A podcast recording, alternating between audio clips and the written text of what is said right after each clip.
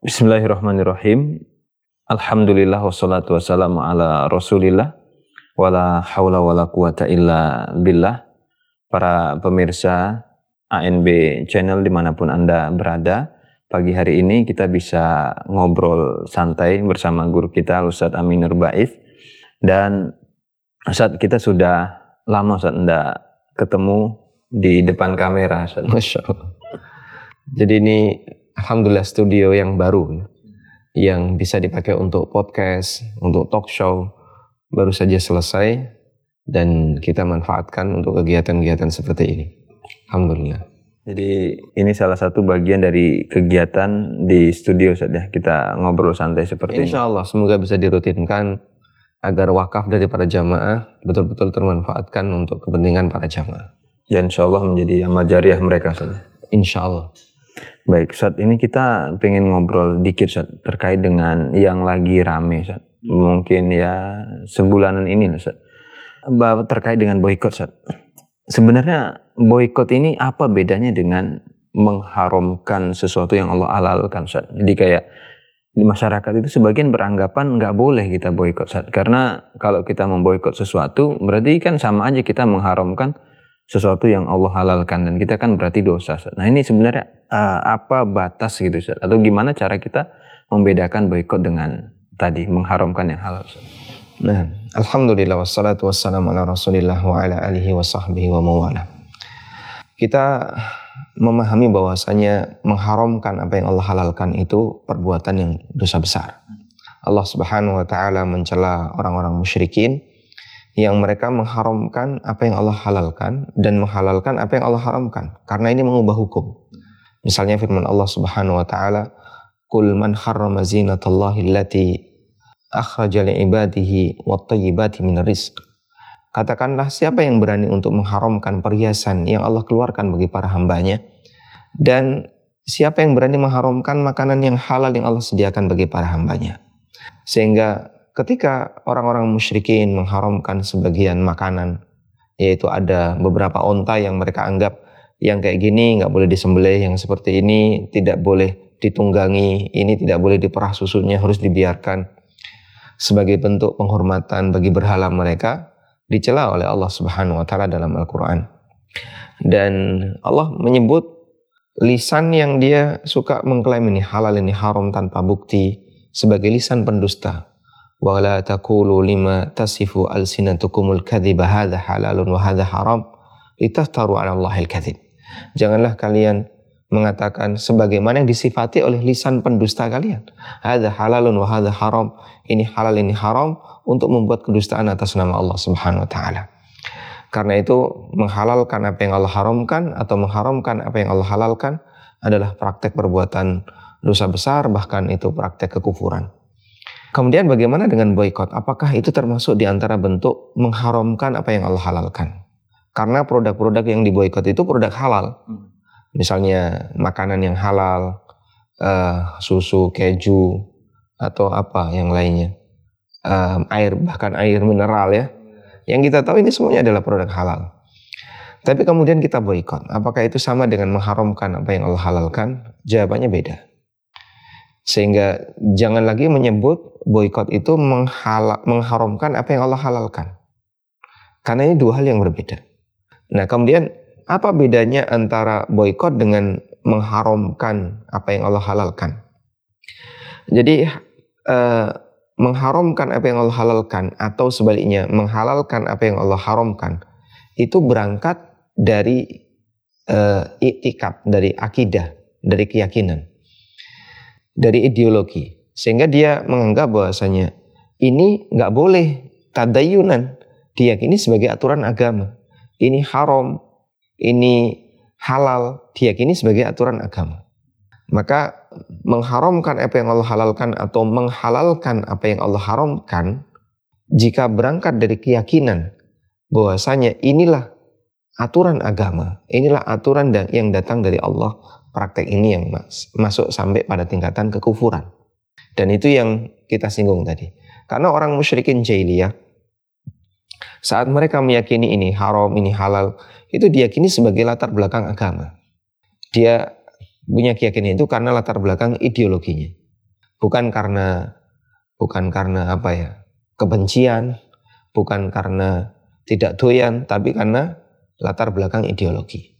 Sementara boykot itu dilakukan karena kebencian. Dan kebencian itu beragam. Bisa kebencian karena latar belakang dunia, bisa kebencian karena latar belakang agama.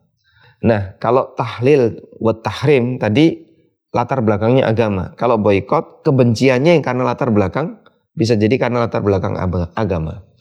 Sebagai contoh misalnya, si A dan si B bertetangga. Si B punya toko, si A tidak punya toko. Biasanya si A ini jadi pelanggannya si B. Suatu ketika mereka punya masalah, entah gimana, yang jelas tetangga ini punya masalah. Akhirnya berantem. Maka si A memboikot tokonya si B. Saya nggak bakalan belanja dari toko kamu, produk kamu saya nggak bakalan beli sama sekali. Berarti dia menolak untuk mengkonsumsi apa yang disediakan oleh si B karena latar belakang kebencian. Tapi kebencian ini karena urusan dunia. Kita sebut ini boykot karena urusan dunia. Contoh yang lain misalnya. Uh, si D dan si F. F ini non muslim dan dia punya pelanggaran besar terhadap kaum muslimin. Misalnya banyak menindas kaum muslimin atau dia uh, apa seorang rentenir yang banyak menekan kaum muslimin. Nah, si D ingin memberikan pelajaran bagi si F. Kita akan buktikan bahwasanya F ini lemah di depan kita. Akhirnya dia pengaruhi masyarakat di sekitarnya. Jangan belanja di F. Karena uh, pendukung ekonomi terbesarnya F adalah tokonya misalnya. Maka si D mengajak masyarakat untuk memboikot produknya F. Padahal yang dijual F itu halal. Yang dibutuhkan oleh kaum muslimin pada umumnya. Berarti D membangun kebencian kepada si F. Dengan melemahkan ekonominya. Karena latar belakang kemaslahatan agama. Kemaslahatan masyarakat. Sehingga di situ boykot dilakukan karena kebencian terhadap uh, tokoh tertentu, terhadap sosok tertentu, atau terhadap komunitas tertentu sehingga kita melemahkan dari sisi ekonominya. Dan itu beda dengan halal haram tadi. Wallahu a'lam. Baik, mungkin lebih kalau kita simplifikasi saja. Ya. Kalau kita boykot itu sebenarnya kita nggak ada masalah sama zat produk itu gitu saja. Ya. Tidak ada masalah dengan zatnya.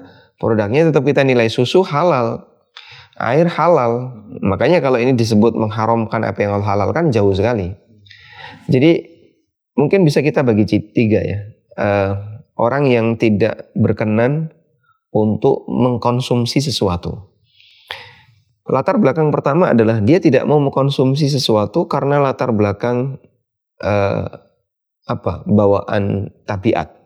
Misalnya nggak doyan atau dia alergi atau dia merasa khawatir itu berbahaya bagi kesehatannya sehingga saya nggak nggak mau makan kambing. Duh, kenapa ini halal kok kamu nggak mau makan kambing? saya alergi daging misalnya, saya alergi ini, saya alergi ini. Apakah kita sebut dia mengharamkan apa yang Allah halalkan? Tidak. Karena latar belakangnya dia nggak doyan. Sehingga sebatas tidak mau mengkonsumsi, tidak bisa kita sebut mengharamkan apa yang Allah halalkan. Yang kedua, dia tidak mau karena kebencian. Misalnya, saya nggak mau beli air mineral dari orang ini. Pokoknya air mineral ini saya nggak mau beli dari dia. Bukan berarti dia mengharamkan air mineral, tapi karena dia benci sama orang ini. Dan ini tidak disebut mengharamkan apa yang Allah halalkan. Yang ketiga, karena tahlil tahrim tadi. Saya nggak mau ini. Kenapa? Ini haram bagi saya. Contohnya misalnya, biawak bagi sebagian orang, oh ini halal. Karena dia biawak. Tapi bagi sebagian orang lain, enggak, ini bukan dop yang dihalalkan oleh Nabi SAW. Ini dia makan bangkai. Bagi saya ini haram. Saya nggak mau mengkonsumsi. Maka saat dia tidak mau mengkonsumsi binatang ini, keyakinan dia adalah karena ini haram. Ada orang yang yang menjual ular. Ular itu kemudian dimasak. Saat dia masak ular, kemudian jadi makanan tertentu, dia nggak mau makan. Saya berkeyakinan ini haram. Mungkin bagi orang lain, dia tidak berpikir kalau ini haram. Maka dia menilai itu haram karena latar belakang agama.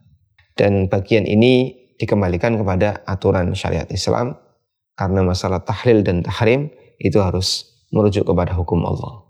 Wallahu a'lam. Insyaallah. Mungkin ini Ustaz ya. Uh, masyarakat kita ini butuh lebih diyakinkan lagi Ustaz ya. Tadi kan sudah mulai jelas antara uh, boykot dengan tahlil tahrim Ustaz ya. Nah di zaman orang-orang soleh dulu ada nggak Ustaz kayak praktek atau pengalaman boykot entah di zaman Nabi atau zaman sahabat. Jadi kayak masyarakat itu kadang butuh emang dulu udah ada nggak sih gitu atau ini jangan-jangan hanya MUI aja nih gitu yang yang buat-buat fatwa begini. Nah, ada nggak Ustaz kayak pengalaman seperti itu? Kalau kita perhatikan uh, fenomena boykot ini kan naik turun ya. Ketika lagi tegang di Palestina, maka rame-rame boykot, nanti turun lagi, kemudian boykot lagi, dan itu berulang. Namun kalau kita uh, berbicara tentang apakah ada kejadian semacam ini di masa sahabat misalnya, atau orang-orang soleh masa silam yang bisa kita jadikan sebagai sebagai panduan. Bahwasanya boykot itu punya dasar loh ya. Ada alasan syar'inya. Wallahu alam riwayat yang yang paling tua mungkin yang bisa kita sebut. Riwayat Bukhari tentang pengalaman yang dialami oleh Sidhu Bani Hanifah yaitu Sumamah bin Usal.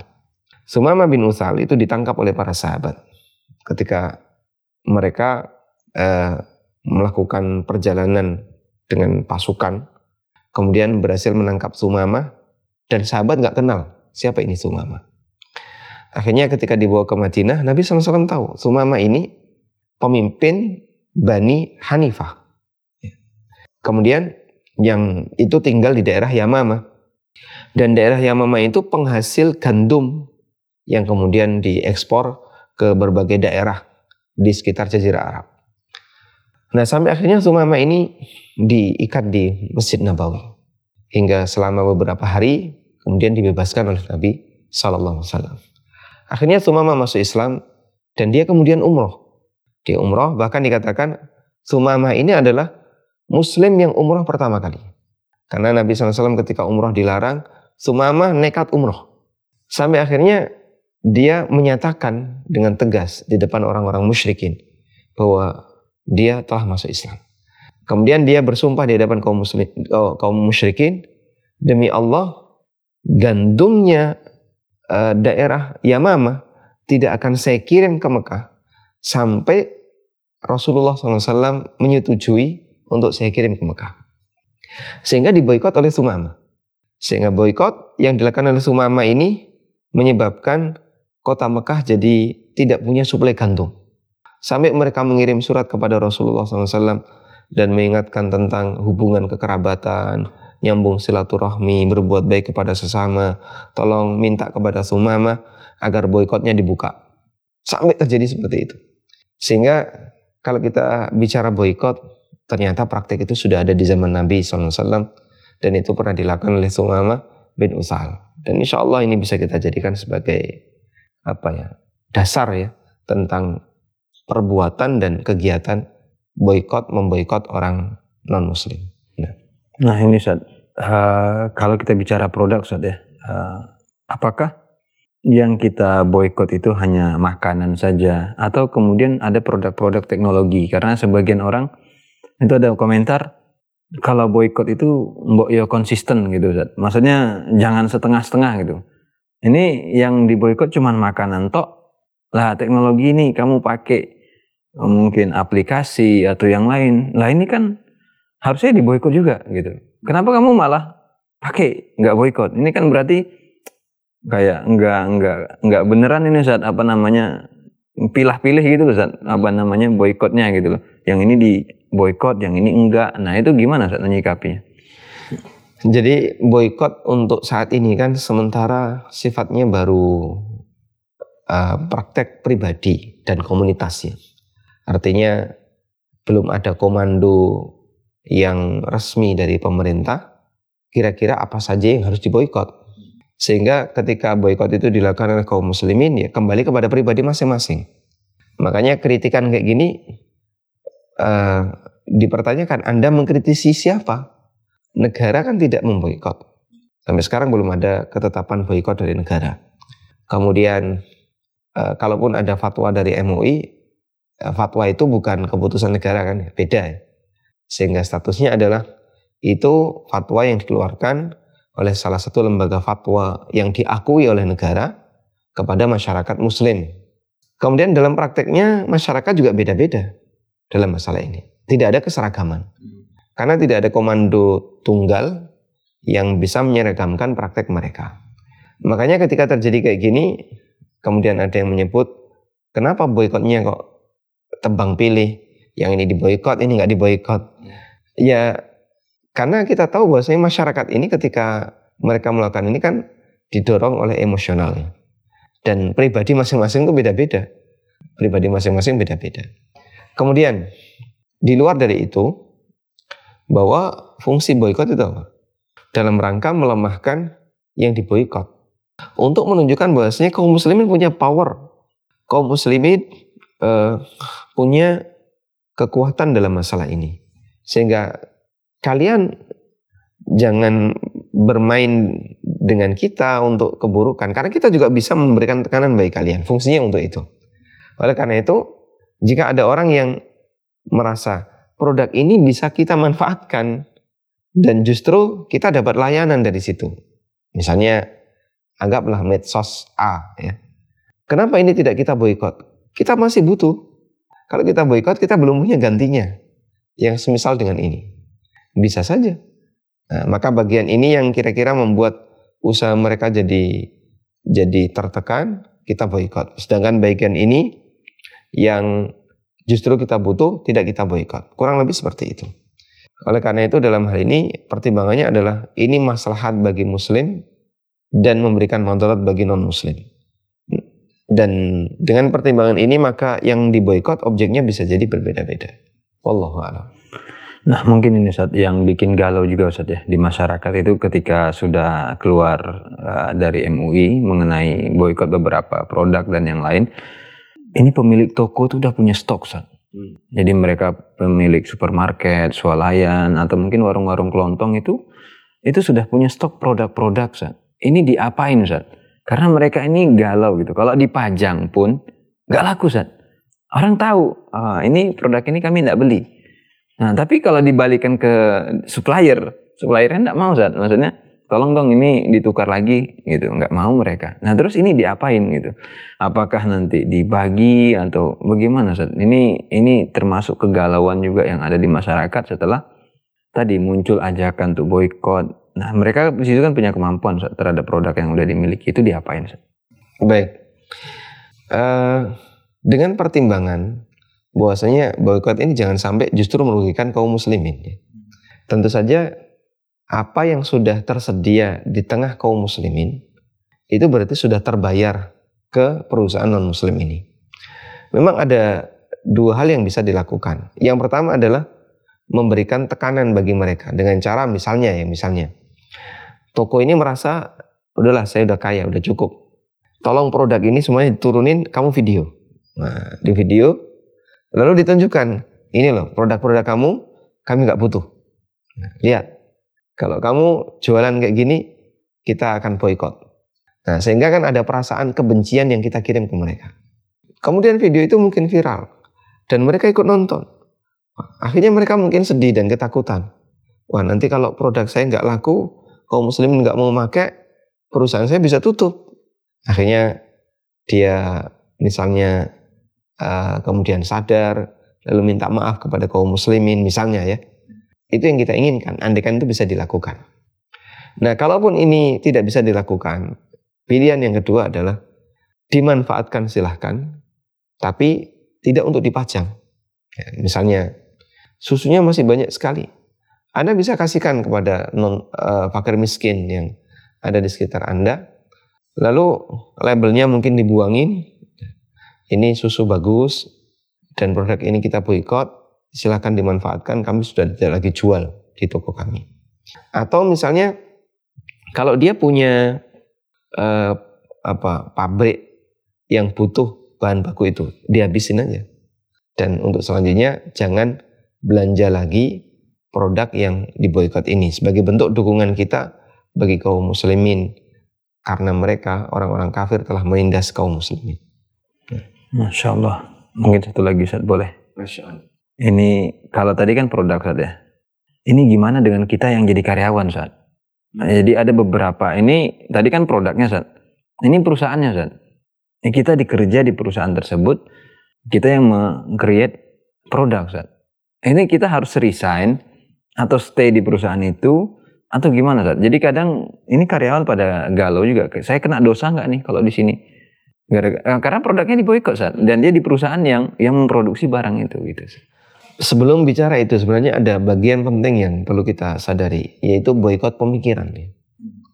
Kalau kita siap untuk boykot produk karena kebencian kita kepada Yahudi yang anti kemanusiaan dan segala apa uh, kebencian mereka terhadap Islam, maka kita balas dengan kebencian kepada mereka yang melebihi dari kebencian mereka dengan cara boykot. Tapi ada boykot yang lebih berharga yaitu boykot pemikiran. Maka kalau ada hal yang itu menjadi pemikiran Yahudi, seharusnya kita hindari. Dan karena sebab inilah Yahudi itu dilaknat. Mereka punya perilaku yang jahat, mereka punya karakter yang jelek, mereka uh, punya apa lagi pemikiran yang nggak benar.